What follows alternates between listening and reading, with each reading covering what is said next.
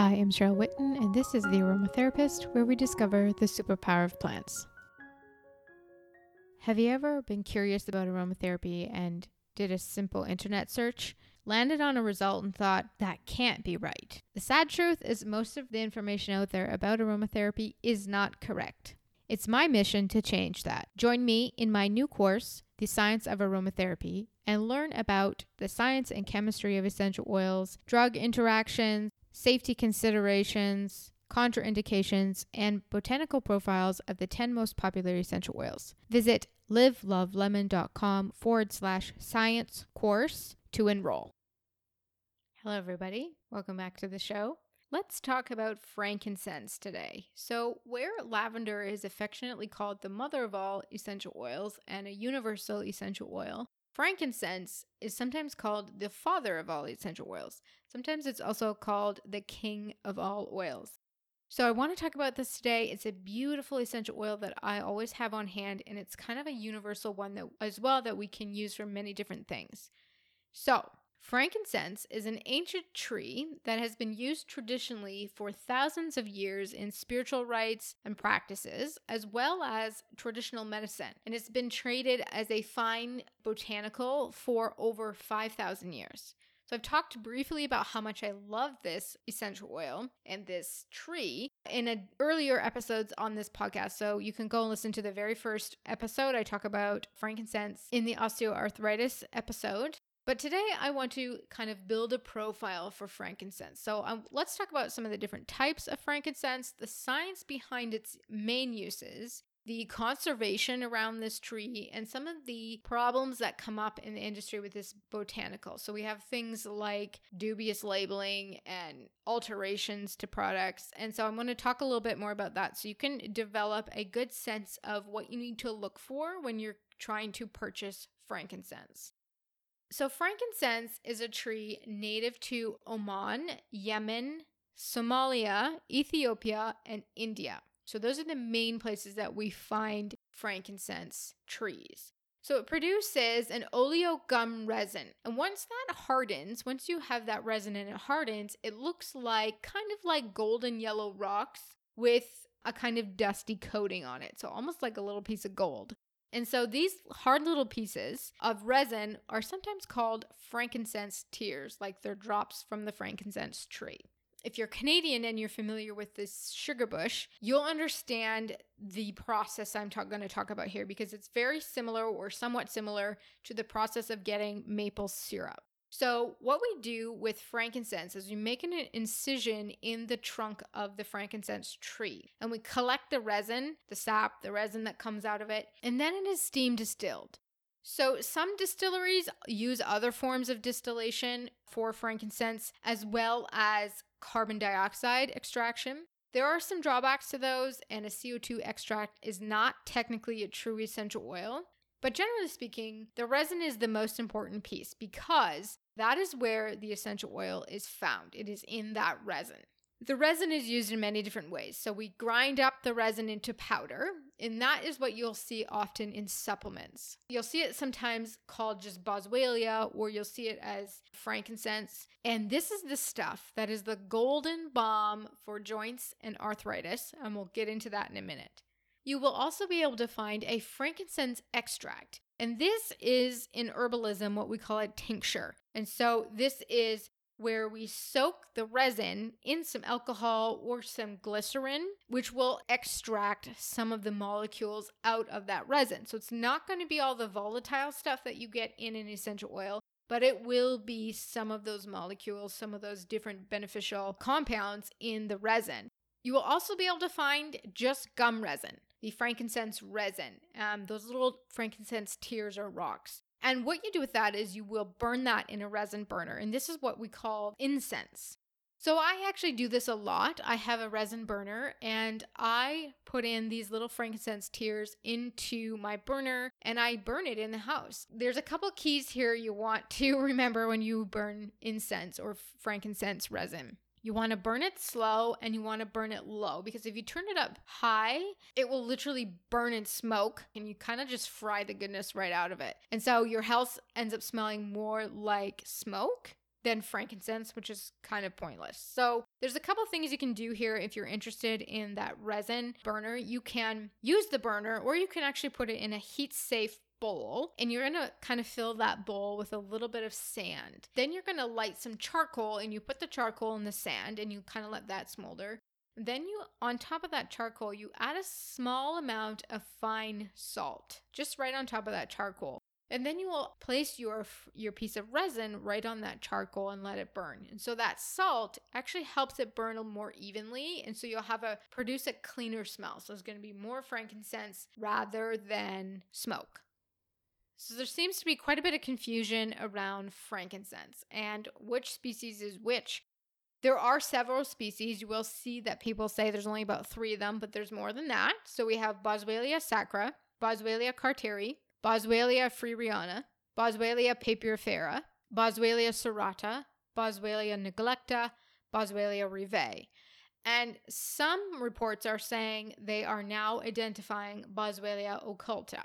Sometimes you'll see the word birdwood attached to frankincense, so it will be Boswellia sacra birdwood. And sometimes you will also find a bunch of different synonyms for the species. So, different species names for the same tree. And so, you know, kind of gets a little bit confusing. So, there is also a general debate around Sacra and Carteri. Some people feel that and very adamant that Sacra and Carteri are the same tree.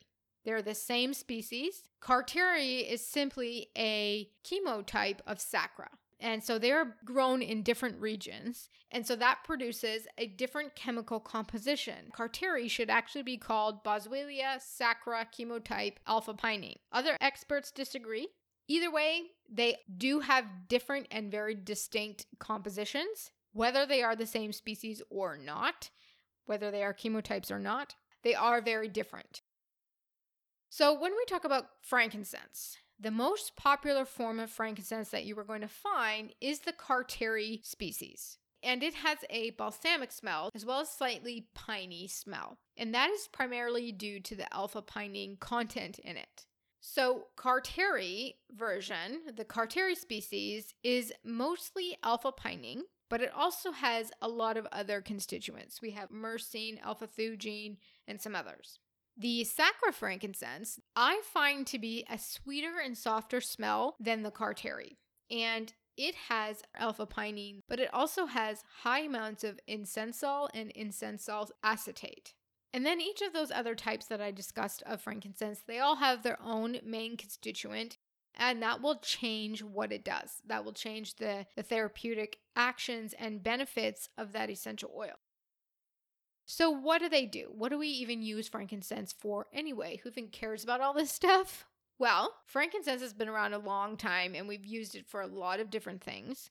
Unfortunately, today, a lot of what you read about frankincense essential oil specifically is pretty much wrong.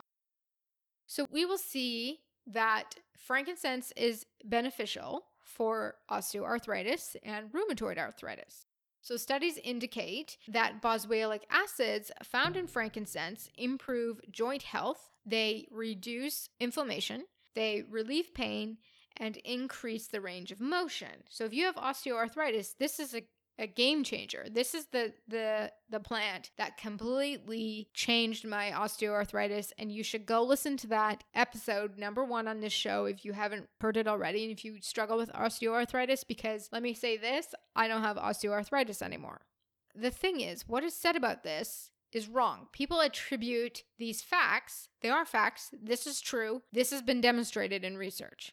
But they are attributing these facts to the essential oil boswellic acid found in, in the essential oil. But this is false. Frankincense oils of all species, all of the types of frankincense essential oils, do not contain boswellic acids. Those acid molecules are too heavy to be volatile, so they cannot be found in an essential oil. So, where do we find boswellic acids? We find them in the frankincense resin. So, if you grind the resin into powder, then you will find it in frankincense resin powder. The research demonstrates that those supplements are effective for osteoarthritis. The specific frankincense species is the Boswellia serrata species. This serrata version is sometimes called Indian frankincense. So that they've got that fact wrong. The essential oil does not have boswellic acid in it. However, that doesn't mean the oils don't have any of those therapeutic actions. In fact, the research shows they do. It's just not because of boswellic acid. And it's actually probably more related to the synergistic effects of all of the constituents, but also mainly of that alpha pinene. Because frankincense essential oil is anti inflammatory, it is analgesic, it does relieve pain. Alpha pinene is well established to relieve pain to be an anti inflammatory. Frankincense is also an expectorant, and that's probably due to the high alpha pinene content. So the frankincense high in alpha pinene, which is your sacra and your carteri, are going to be helpful for the lungs. For asthma, coughs, and colds, they're also going to be helpful for pain relief and inflammation. So, we're looking at arthritis, we're looking at joint and muscle pain, we're looking at headaches. Frankincense also, however, demonstrates wound healing properties. And this is due to its anti-proliferative and anti inflammatory actions, again, and through lowering certain types of collagen. So it is thought to reduce the chance then of scar formation and wound persistence. So typically we'll see a lot of frankincense in skincare products, especially products that are for youthful skin or anti-aging. But we can also use it for wounds and for that inflammation piece. And so this could be used in some carrier oil after a sunburn, for example. So when you get a little bit of inflammation from having a minor burn from the sun, you can put some frankincense on that. It's going to help relieve the pain, number one, but also reduce some of that inflammation. We could also use it for infection related inflammation on the skin as well. We also see that the essential oil, as well as the boswellic acids in the resin, are also strong antibacterials. So, this is excellent for tooth and gum health, and you will actually find it a lot in natural toothpaste. Research indicates that it is effective against gingivitis when it's used as a chewing gum. So, you want to look for gum then that has the essential oil as an ingredient or the resin powder as an ingredient as well. We also see that frankincense is effective for gut health, and preliminary findings suggest it may improve inflammatory gut conditions like Crohn's disease and ulcerative colitis. However, it is not attributed to the essential oil as of yet, but it is attributed to an extract of the Serrata frankincense. So, Boswellia serrata extract. Frankincense is also anxiolytic, which means it reduces anxiety and it's often called a grounding oil, and this is one of the reasons why. So, both the Sacra and the Carteri essential oil versions offer this benefit, and it is actually attributed to the incensol acetate constituent. This is also found in the resin and the essential oil as well, and is considered to be neuroprotective. So it's probably these calming properties that makes it most used for spiritual rituals. So, as I said earlier, frankincense is often used in spiritual rites, spiritual traditions, different rituals, in churches, many different practices. Yogic practices, yogic tradition use a lot of frankincense and a lot of different incense. Some people feel that it helps them feel more connected to God. Some people say that it has that, you know, uh, the energetic vibrations are higher, therefore more spiritual. Others say, you know, they don't believe an essential oil can even do that. The reality here is it doesn't really matter what you think or believe about the spiritual practices or what it can do. You can believe whatever you want. But the truth is that the essential oil calms the mind and the nervous system, and many cultures and spiritual traditions around the world have used frankincense for centuries in their spiritual practices in a variety of traditions. And so when we see several cultures and several different traditions using the same plant for the same reasons and in very similar ways, that's where we pause and then we investigate because that means we need to learn something about how it's being used. That is actually a field of study called ethnobotany as well. Additionally, frankincense also exhibits immunomodulatory and anti tumor activities.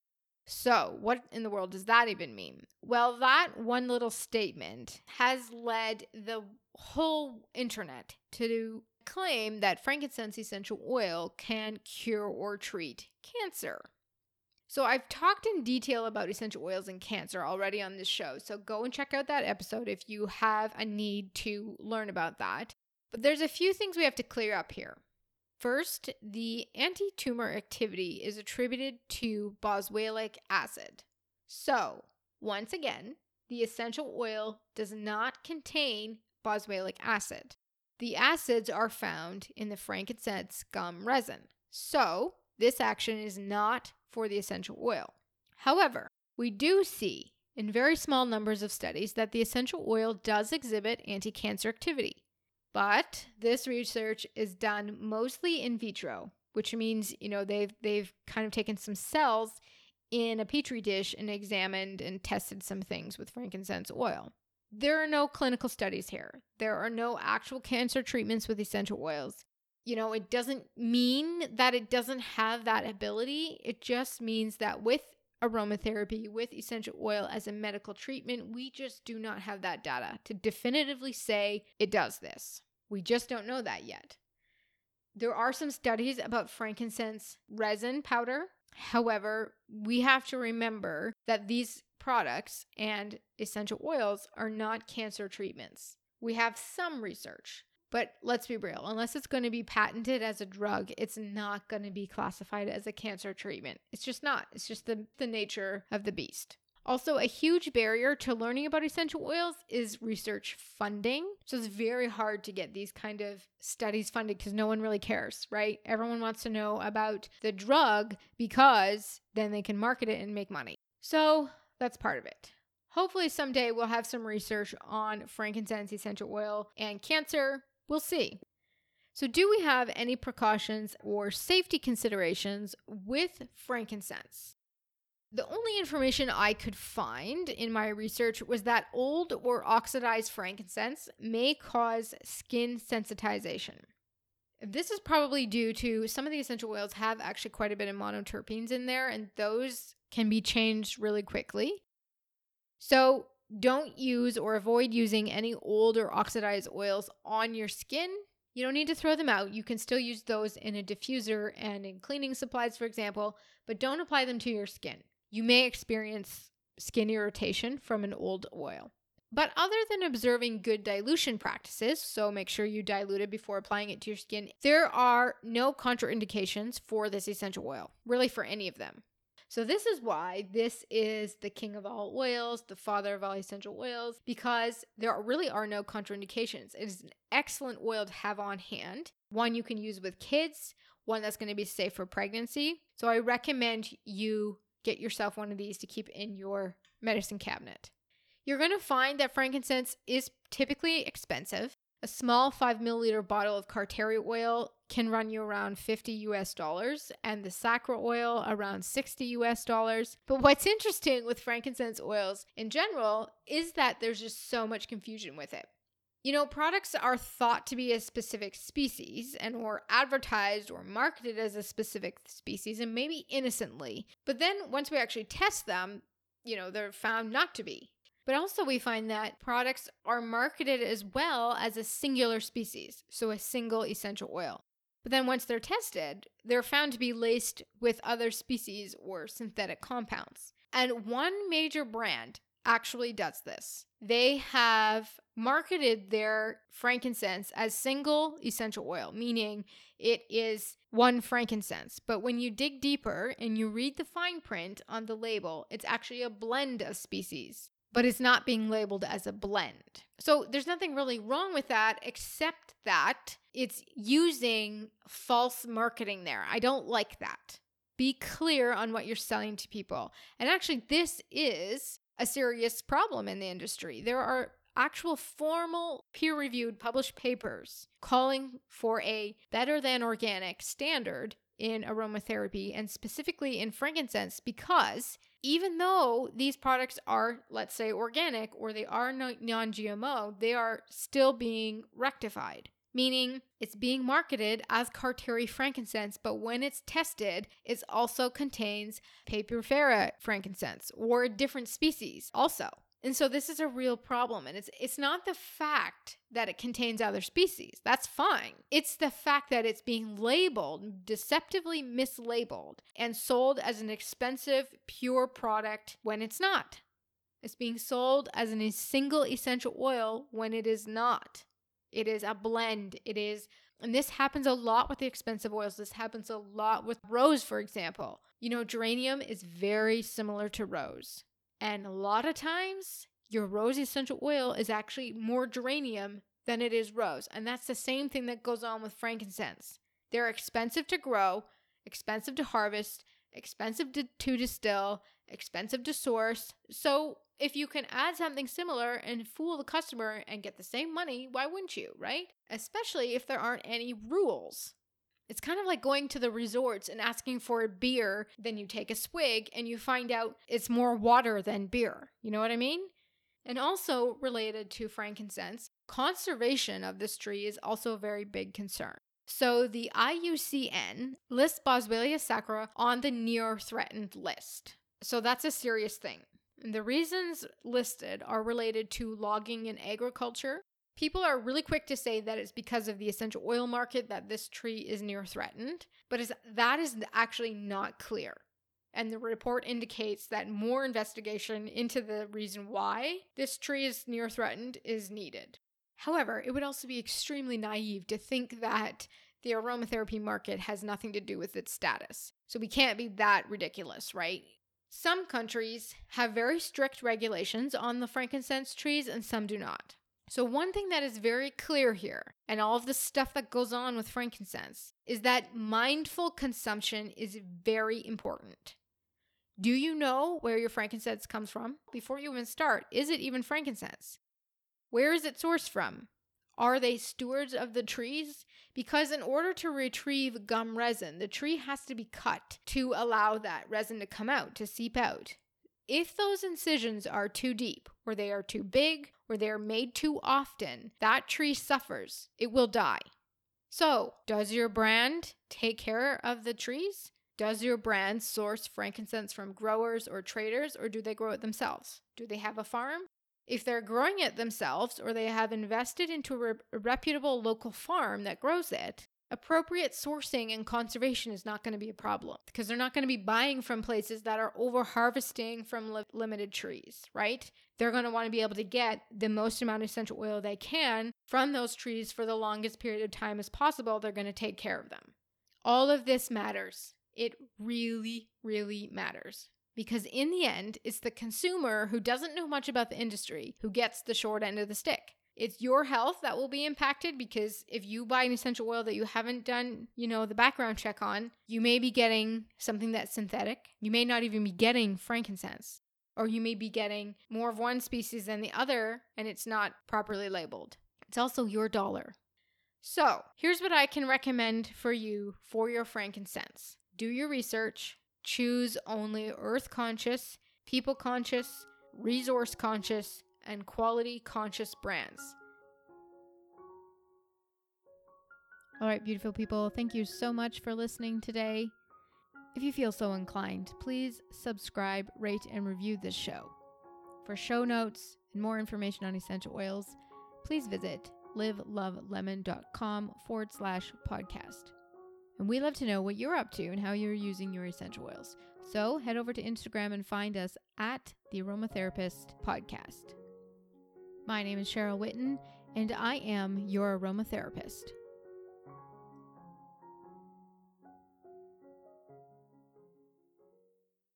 We have to share with you this obligatory disclaimer. Information in this podcast is for educational purposes only. It is not a replacement for medical advice or for professional aromatherapy consultation. If you need medical care, please visit your physician. Speak to your primary care provider, pharmacist, and a qualified aromatherapist before commencing any programs.